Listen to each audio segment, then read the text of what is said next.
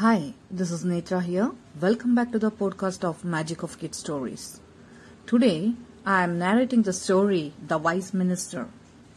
Well, let's begin the story. Once upon a time, a minister invited the king to his daughter's wedding.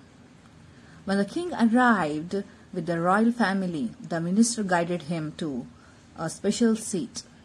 But the minister was embarrassed to find the sweeper sitting there. Angry, he scolded the sweeper publicly.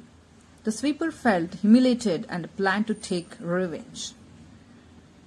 Next morning, when he was sweeping the king's chamber, he deliberately muttered, Oh, the innocent king! I pity he does not know the Jews' gossip about the minister and the queen. The king, who was half asleep, sprang up. What the hell are you saying? asked he. Oh, sir, I had a sleepless night. I was in a doze, said the sweeper. But this was enough to make the king suspicious.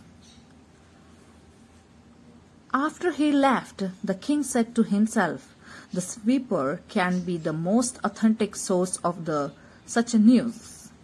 He visits all the rooms of the palace. From that day, the king started snubbing the minister. The minister was shocked, but on second thought, he guessed that the sweeper was somehow responsible for it.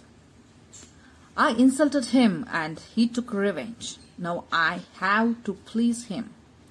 Only he can repair the damage he has caused in my life, the minister thought.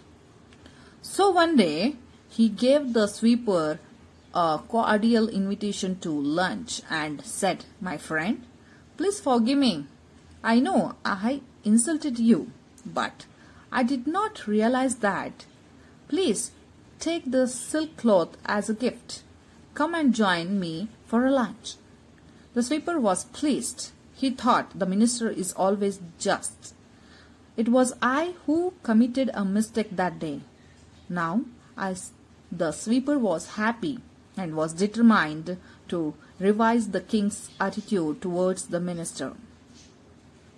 He went to the king's chamber one day when the king was sleeping and muttered, Oh, the king is having an affair with the housemaid. What a shame! The king was disgusted to hear such a rumor. He scolded the sweeper loudly. The sweeper said, Forgive me, sir. I had a sleepless night.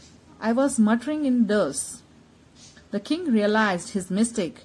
Based on the sweeper's muttering, he had ignored the best minister in his court. The king called the minister and they were on good terms once again. This is the end of the story. Hope you enjoyed it. I'll come back with the new story. Till then, bye bye.